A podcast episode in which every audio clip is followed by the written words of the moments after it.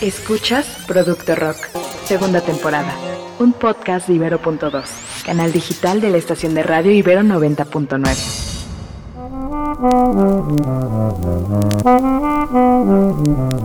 Hola, ¿qué tal? Bienvenidos a esta sesión de Producto Rock donde seguiremos platicando sobre cómo los videos durante los años 80 le dieron un segundo empujón a la industria musical, particularmente a la del rock. Y para ello está con nosotros Miquel Hernández, quien es creador y productor del documental El rock no tiene la culpa. Acompáñenos. Hay también allí un hueco que, que estaría padre tocar, que es precisamente cómo muchos directores de cine incursionaron en el video y al revés, como muchos directores de video se convirtieron en directores de cine, ¿no? Estábamos leyendo por allí, por ejemplo, Martin Scorsese, que dirige este video, este video de Bad, ¿no? Yo, yo, yo estaba completamente en el desconocimiento hasta que nos pusimos a investigar este, este programa. Dije, Martin Scorsese dirigió a Michael Jackson, o sea, qué, qué, qué fuerte, ¿no? Y en ese video de Bad también aparece un Wesley Snipes, el cazavampiros jovencito, ¿no? Es, es, algo que son, son este tipo de datos muy interesantes que, que de repente no tenemos, ¿no? El video de Thriller que está dirigido por John Landis o David Lynch que también incursionó con artistas como Moby, como Nine Inch Nails y también con el mismo Michael Jackson. Brian De Palma que ha dirigido también este video de Dancing in the Dark en 1984 por eh, para este chico Bruce Springsteen. Ajá, para este chico, bueno, en ese momento era chico, Bruce Springsteen habría tenido cerca de 27 años, 24. En este momento pues ya es un señor que seguramente está tomando su tecito en su casa en este momento. Michael Bay que dirigió por ejemplo videos de Aerosmith o de Love, Michelle Gondry, que también tiene una historia muy, muy larga con videos para Massive Attack, para The White Stripes,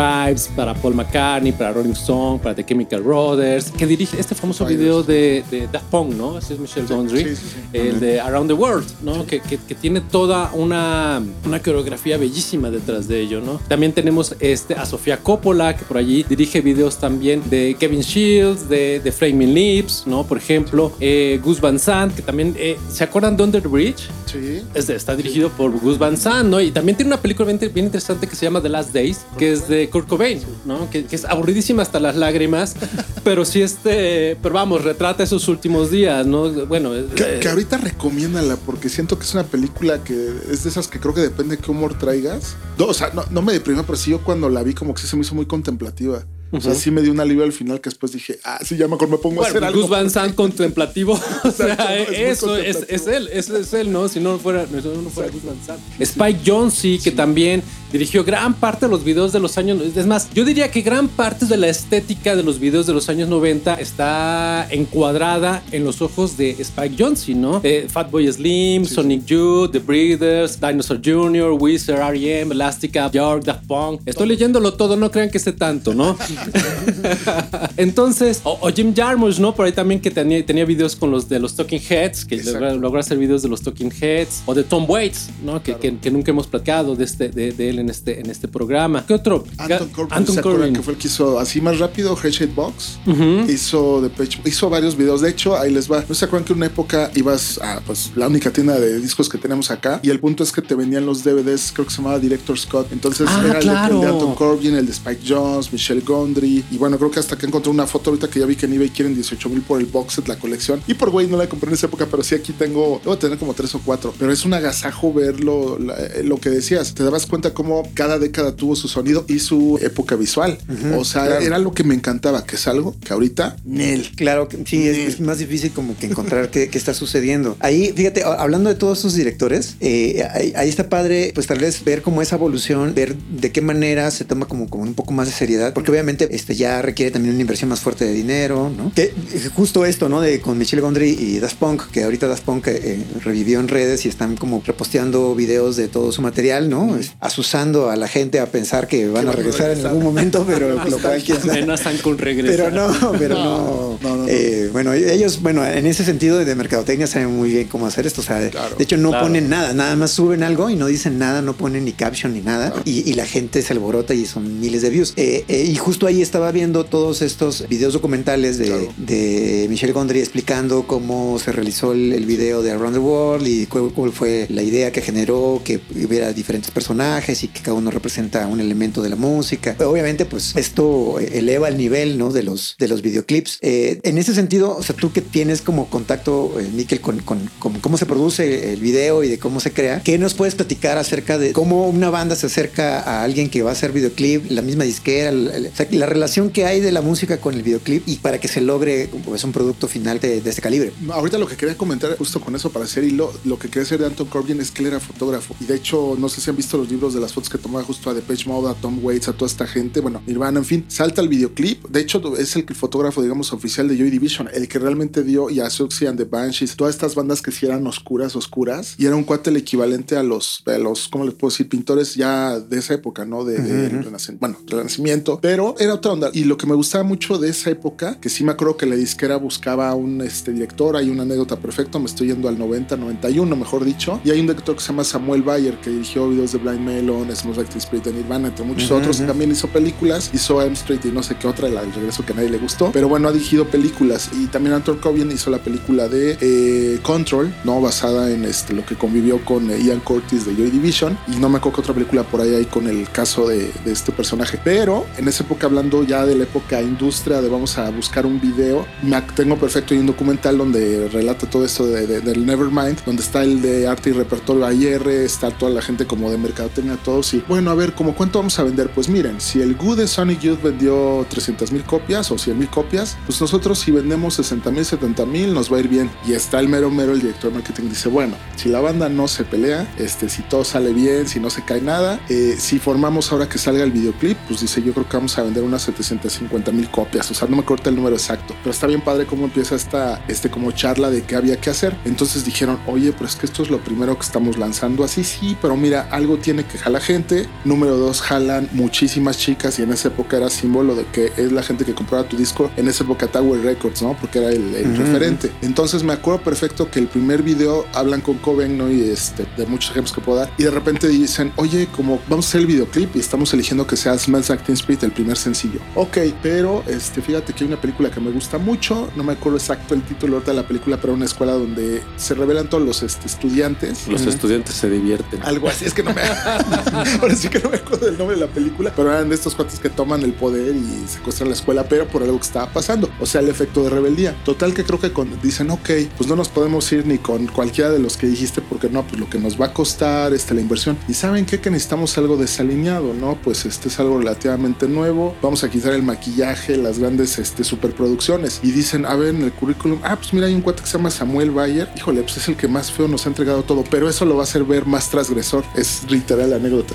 Lo contratan, iba a ver a la banda y ve cómo saltaba la gente y cómo se aventaban. Tomó unas fotos maravillosas entre él y otro fotógrafo que les digo, Paco, no se me olvidó tal nombre. Y el punto es que eso, o sea, ese, ese retrato de que se da cuenta de la intensidad que tiene la banda más el público, les dice a todos, oigan, vámonos a un set tal día, quieren ir y los tiene ahí tantas horas y de ahí el resultado, que por eso es el Instituto del Infierno, ¿no? Este, la, el retrato de cómo los jóvenes este, se rebelan, una época en que ya toda la gente estaba cansado de que todo lo estético era bonito, no todo muy bien hecho, y ese es el resultado que detonó Smash Like Teen Spirit versus la rotación que tenía MTV, más lo que vino, y fue el ejemplo para todos de, ah, ya no tenemos que ser estéticamente perfectos, no este, tomas hiper perfectas, y bueno, toda la generación de grunge que vino. Estoy de Estados Unidos, pero caso México también, eh, bueno, es que acá siempre cambian los presupuestos, aquí, ya, aquí, más, aquí no es como de, oye, ¿con qué director quieres? No, pues quiero a Spike Jones, ¿no? Porque es el maravilloso y me encantan los videos que hacía. ¿Quién era el que hacía los de Beastie Boys? Uno, es uno de estos. Spike Jonze. Sí, es Spike, ¿no? Que de hecho Dave Grohl decía, lo- el- los mejores videoclips más cómicos los ha hecho, este, los tienen Beastie Boys. Y tenía que ver por el director. Pero te digo, versus Estados Unidos o bueno, cualquier país del mundo era, vámonos con este porque es el artista. Es que este me va a hacer este mostrarme, ¿sí me explico? O sea, sí era esa parte creativa. Aquí yo creo que más bien era, pero hay una generación que sí fue buena. Los directores eran Leche, se me está olvidando Ángel, ah, Ángel, se me fue el apellido, pero bueno, son los videos que tenemos como Chilanga Banda de Café Tacuba, ¿no? Que ya fueron los que había como un, un algo, videos de zurdo, que ese sí era Leche, hizo los videos de Jumbo, fue finales de los 90. Ajá, Yo ajá. creo que ese tipo de directores son dos o tres que después hicieron también cine y son de los poquitos que sí buscaron como tener una onda, una estética. Pero era eso, o sea, era vamos a buscar con quién, ¿no? Este, con quién hacemos esta película. Claro, o sea, tenía que conectar también con la música. o sea, digamos, sí, sí había una autenticidad en cuanto a, lo que buscabas proyectar, ¿no? Claro. Obviamente con una finalidad este, económica, ¿no? Claro. De, de mercadotecnia, ¿no? exacto. Exacto, que, finalmente eh, sabías que conectando con la gente, cuando que, digamos la música y el videoclip fueran honestos y coincidieran en esta parte de lo que querían transmitir, pues sabías que iba a tener un mejor impacto y que la gente lo iba, iba a adoptar y pues lo iba a consumir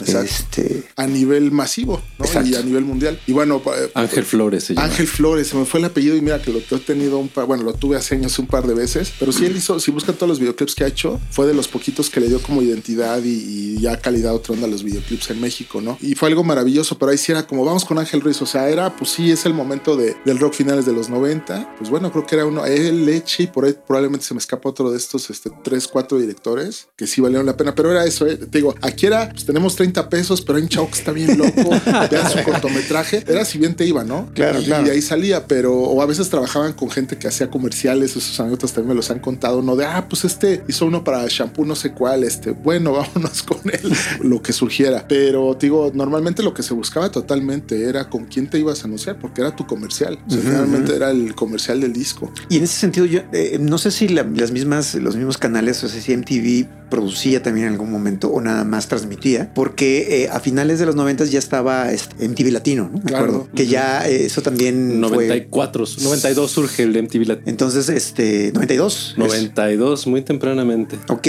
fíjate, entonces ya también ahí eh, había compilaciones, me acuerdo mucho, porque yo mucha música que conocí fue de algunas compilaciones en CD, ¿no? O sea, digamos, buscaban pues dar salida. yo siempre tuve resistencia, yo siempre tuve resistencia al MTV Latino, o sea, porque empezaron a hacerlo en dos canales y siempre me regresaba MTV normal y lo buscaba hasta que nos dijeron a fuerza tienes que ver MTV Latino.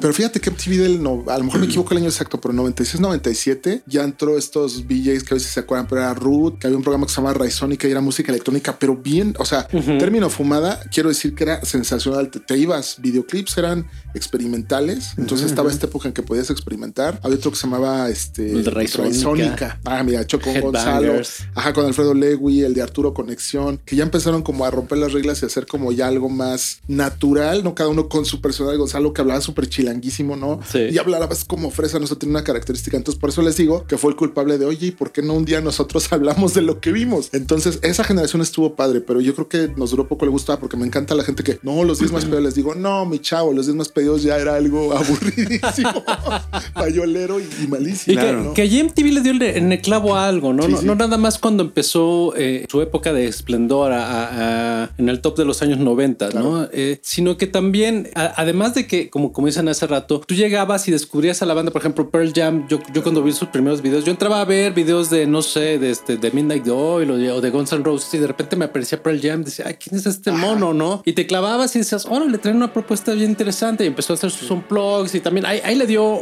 con el clavo bien. Hay que hacer uno de unplugs, más un, un programa de unplugs más adelante. Pero lo que hacía MTV era, era, era contratar chavitos de, de, 16, 17, 15 años y este decirles, a ver, oye, tú lo que vas a hacer es irte a la calle, ahí donde vives, me vas a decir qué es lo que está usando la gente, qué es lo que se está poniendo, qué, qué es lo que está escuchando. Entonces llegaban los chicos y te decían, ah, bueno, pues es que los pantalones rotos están usados. Los pantalones rotos no es algo nuevo, es algo que se usa desde los años 80. Ajá. Se están usando las camisas de franela, se están usando este, las botas, las botas industriales. Y entonces, por ejemplo, algo que generó fue la idea del movimiento grunge, ¿no? Si muchos lo llaman el movimiento musical de Seattle de los años 90, MTV lo bautizó como el grunge. Y entonces nosotros todo ese movimiento de Seattle que, que ubicamos donde está Nirvana, Pearl Jam, Alice in Chains, y, por allí le tocó de, de, de, rebote los Stone Temple Pilots, eh, todos estos grupos que surgieron en ese, en ese movimiento se les llamó grunge. Sin embargo, eh, fue eh, el nombre de grunge es, un nombre que, que, MTV se lo dio, ¿no? Y que, y que de alguna forma empezó a generar identidad en los jóvenes, empezó a generar ciertas divisiones, pero segmentos de mercado muy interesantes porque decían, había quien decía, a mí no me gusta el grunge, ni Pearl Jam, ni Soundgarden, pero bueno, me gusta el heavy metal, ¿no? Y, y me, industrial. me- me gusta Metallica un montón y me gusta Megadeth. Y entonces Sí, sí. empe- Trash. empezaba a ver como esta- estas, estas divisiones, ¿no? Mu- Muy interesantes que ofrecían diferentes contenidos a diferentes segmentos de la juventud, ¿no? Exacto. Sí, yo creo que como dices, si le diste el clavo la segmentación. O sea, este era si eras industrial, si eras electrónico, eh, o sea, Prodigy, Massive Attack, eh, muchísimas bandas, ¿no? Este, bueno, es que, es que ahorita tengo vienen tantas cosas, pero 100% yo creo que empezó la, justo esa segmentación, que o eras de un lado o eras de otro, ¿no? Estaba muy chido. Y, y esto que comentábamos, que vemos como una diferencia, porque creo que eh, también el pro- los programas que estaban dentro de MTV, lo que decías de Headbangers, ¿no? Eran, iban con las bandas, o sea, es decir, era un programa de metal dentro de todo lo que era MTV, Claro. pero ahí eh, coexistían todos los géneros, ¿no? Es decir, le daban el espacio Exacto. y entonces, pues tú sabías que podías ver ese programa si eras súper clavado de eso, o incluso si no lo eras tanto, pues lo veías una vez y veías, probabas, ¿no? ¿Qué iba a pasar, ¿no? Entonces había diversidad ahí y además el contenido era muy bueno, es decir, era gente que estaba dentro del género, que estaba clavada, que, que fueron incluso mejorando, o sea, que cada vez los programas eran mejores, ¿no? El contenido era mejor, había entrevistas, había como eh, datos de la industria de, justo era la forma en la que te enterabas de cosas, ¿no? También aquí, pues ya es el mundo ya con internet, pero no con las velocidades que tenemos ahora. Exacto. Entonces ahí era donde sabías que no sé quién ya estaba grabando un nuevo disco o que ya iban a hacer gira o etcétera, etcétera. que se fue Cobain, o sea, pues, nos tocó, ¿no? El- la transmisión casi. Yo Exacto. creo que yo lo vi posteriormente en VHS porque te lo vendían en el Chopo. Entonces ibas y, y el especial era muy bueno. Y la neta, hace poco creo que rescateo, lo encontré en YouTube. Me siguió enganchando. O sea, el- toda la narrativa. Claro, sí, sí. O sea, No, y además todos los géneros que reunía. Acuérdense de esos MTV Awards de 1994. Yo, yo creo que ha sido uno de los más Mejores. grandes espectáculos que la humanidad ha tenido. 100%. Ajá, donde aparecía YouTube, Guns N' Roses, Pearl Jam, Nirvana, Elton John, que Madonna estuvo por allí, Exacto. Aerosmith, BBC Bothead presentaban, que por allí, por allí hay otra beta desde la que tenemos que hablar después, Claro. que son estos programas que empezó a producir MTV, que es eh, de animación. Que viene están de regreso. Así es, sí, por, por ahí viene otra vez BBC BBC Bothead fueron muy importantes Sí. para este momento histórico, ¿Cómo ¿no? calificaban los videos? Así es, ¿no? que esta beta que exploró en TV ta- también mucha creatividad a, a- a muchas otras producciones, ¿no? Y que, que muchas de ellas desembocaron en caricaturas como Ren Stimpy que, que terminaron en Nickelodeon, ¿no? Es, es, es- es bien, es bien interesante ver qué es lo que pasó con ellos. Que bueno, también comenzó a hacer esta exploración en otros rubros que hoy en día terminan en cosas como Acapulco Shore, ¿no? Sí, no. Conoce que, bueno, no, sí, yo más o menos ahí me acuerdo que ya en esa época ya iba a entrar a trabajar justo en TV, estaba un conocido, este, y ya por poco lo logró y creo que todavía hubo un Smashing Pumpkins en auditor, todavía como que había una esperanza, pero no de repente me dijo, no, ya nos informaron que todo lo tiene que ser este, mitad inf- infomercial y este, y series así lo más burdas que te imagines, y ya estaban cocinando todas estas que venían, que sí actualmente las ves y dices, una cosa es lo absurdo y el otro ya el fracaso total en Y- y- visto pero, pero. ¿por qué? Mi, mi- mi pregunta es, quizá, quizá alguno de ustedes tiene la respuesta, ¿por qué mercadológicamente MTV ya no funciona como, como, como funcionaba antes? ¿Qué es lo que sucedió hoy para que no haya una plataforma musical que siga compilando, que siga siendo el centro de estas nuevas propuestas, que siga, ten- que siga presentando la- tanto, tanto las cosas clásicas como las que se hacen hoy? ¿Por qué, por qué este modelo no funciona? Fíjate que, que ahí, o sea, sí es eh, primero entender el fenómeno, ¿no? O sea, es decir, em, MTV funcionaba en ese entonces hablando de pura música, eh, en la realidad, o sea, todo el universo giraba en torno a la música y no nada más al rock, ¿no? Que lo vemos como Exacto. a la música comercial en general, ¿no? O sea, pop y diferentes vertientes dentro del rock, el metal incluso, ¿no? Que, que en algún momento fue como de los géneros que, que más ha sufrido porque tiene, lo hemos platicado en otros programas, tiene como un público cautivo muy fuerte, pero digamos que a nivel de mercadotecnia y económicamente, mercadológicamente, pues sufre de algunas cosas, ¿no? O sea, eh, no, no logra vender tal vez como vendió en esas, en esas épocas. ¿no? Y entonces ahí el fenómeno también, esto que platicábamos del Internet, que por supuesto tiene que ver, o sea, el hecho de que tengas eh, acceso a tanto material audiovisual ahora y la inmediatez, no sé en qué momento, pues obviamente tuvo que bajar la calidad porque tienes que producir cada vez más y más y más y más. Yo creo que esa sería una de las razones, ¿no? De que finalmente se abarata, digamos, la forma en la que puedes tener acceso a ese material, pero ya, o sea, creo que es como equiparable un poco a lo que pasa con, con Napster y luego Spotify, ¿no? O sea, de alguna manera tienes eh, acceso libre y es más fácil y ya no produce tanto dinero. O sea, digamos, eh, hacer un gasto tan grande para para promocionar una canción que al final eh, no va a estar difundido en un medio que pues está viendo todo el mundo, porque ahorita pues que tienes que estar en TikTok, tienes que estar en YouTube, tienes que estar en, todas las redes sociales y, es una dinámica muy, muy, muy diferente. Yo creo que la industria justamente no ha sabido cómo darle la... Sí, manejarla, claro, o sea, cómo darle la vuelta, porque finalmente se adaptan, es decir, salen las redes sociales y prácticamente las redes sociales, las aplicaciones, están dictando la manera en la que interactuamos con todo este material. Entonces la aplicación va adelante y entonces lo que va pasando con la industria es que se va adaptando. Es decir, pues ya salió TikTok, ok, ¿qué pide TikTok? Bueno, pues que pide videos más cortos y que pide es baile, pide. Entonces se monta en ese movimiento, en esa aplicación y va detrás, ¿no? Y antes eh, creo que era al revés, o sea, la industria era la que dictaba para dónde iba, ¿no? Y entonces yo creo que ahí este, ha habido como, no, no han encontrado la forma de resolver para poder regresar a un equilibrio, si pensamos ya desde el punto de vista musical artístico, que es esta parte que yo creo que añoramos también, es decir, este balance en que estoy viendo algo que es más especial, que está eh, mejor diseñado, mejor producido, que no es tan, tan efímero, pues, ¿no? Porque eh, justo la dinámica con las redes es que es súper efímero. Y entonces, no sé, ahí más que una respuesta, creo que pongo más preguntas eh, porque realmente no sé qué, cómo podrías contrarrestar esa dinámica de aplicaciones. Ahorita se me, ya saben, típico para buscar el nombre, estaba buscando este video que se me olvidó compartírselos. Ya me acordé, Rick Beato, que es un cuate y seguramente lo conoces perfecto. Es, bueno, en su momento fue músico, daba muy buen contenido. A veces yo tengo mis dudas porque luego hasta si ya sabes, uno empieza como a analizar a los personajes y digo, mm, si miento o no miento, no. Pero la verdad es que hace un muy buen trabajo. Invitó a otro que sí es mega músico con doctorados y no sé qué, que creo que tiene parte latino, italiano, etcétera. salió hace unos cuantos programas en YouTube. Bueno, un tanto de, uno de los videos que sube. Creo que él le pregunta eso y este cuate fue el de los pocos, bueno, que predijo lo que iba a pasar pues con Netflix y ya ven que ahorita la noticia de que si va a desaparecer unos años o no. Lo digital sí tiene algo que es bien cierto y coincido y es cuando te sientes de que uno no está tan perdido. La cuestión con lo digital, acuérdense qué pasó con MySpace, acuérdense qué pasó con Napster. Todo lo digital siento que está bien padre, ahorita todo nos empapa y wow, pero no tiene algo, o sea, un modelo así como para siempre y creo que el resumen que dice es que al fondo, o sea, con todos estos estudios es, tú quieres un teléfono y sabes que lo vas a tener, o sea, es algo tuyo, pero el otro no es tan palpable, o sea, está ahí, pero al final del día todo ese modelo de gratis, tarde o temprano se le va a ir, se devuelva mucho la música, se pierde todo esto, pues, los estudios, un montón de cosas, estudios de grabación. Yo creo que sí fue, con, entre lo que me topé y todo, yo siento que esa gente que me tocó conocer recién, le decía hace un rato a, a Ociel, pues, es gente que no ama la música, ¿eh? te, soy sincero.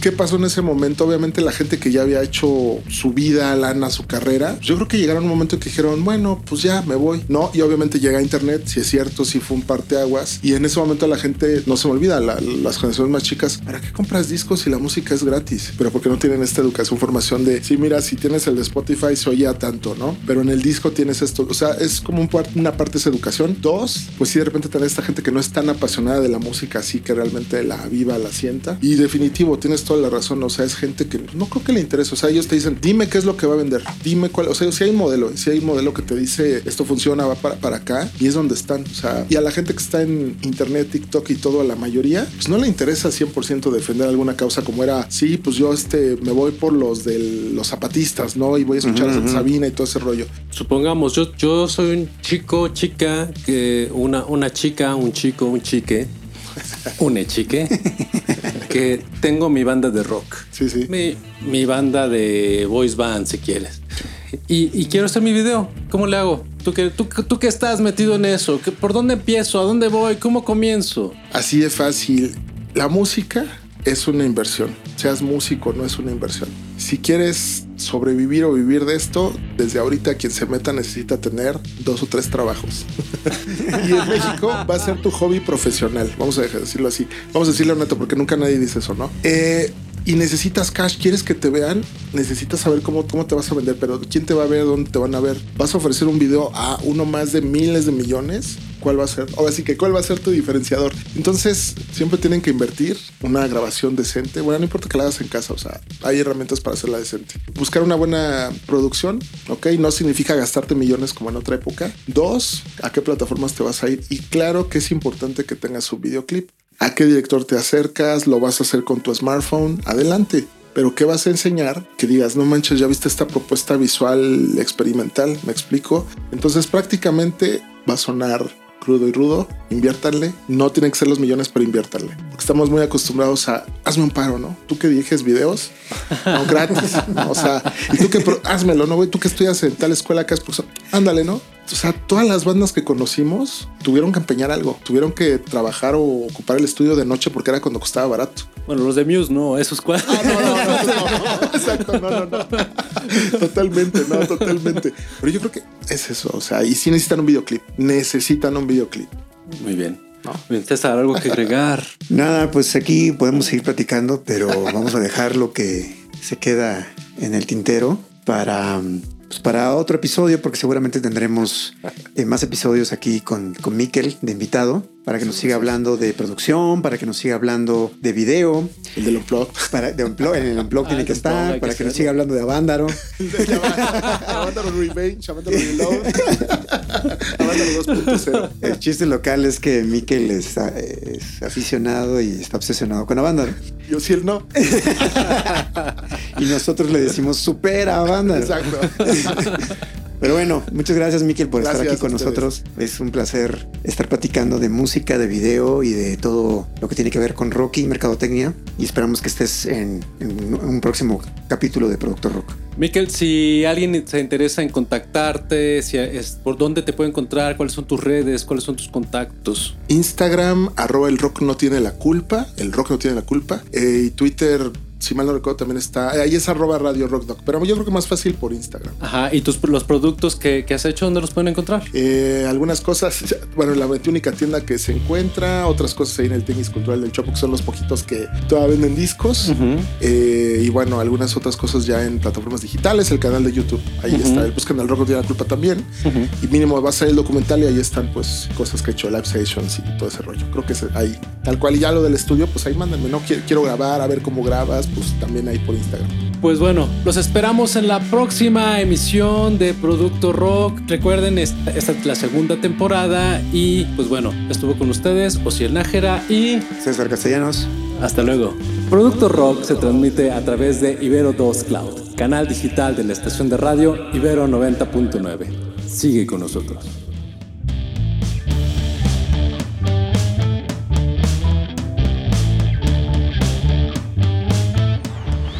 Escuchaste Producto Rock, segunda temporada. Disponible en plataformas de audio y en el sitio ibero99.fm. El rock está muerto. El rock ya no se hace como antes. El rock está desapareciendo. El rock está sobrevalorado. El rock ya no vende. El rock es cultura. El rock no está muriendo, solo no está de moda. El rock es una forma de vida. El rock es bueno para el cerebro. El rock es para marihuanos. El rock es para viejos. El rock es para todos. El Acapulco Rock. El rock de la cárcel. Desde Avándaro, desde Avándaro, esta prohibición. Conéctate con el podcast donde el rock no es un culto. Es un producto. Producto Rock.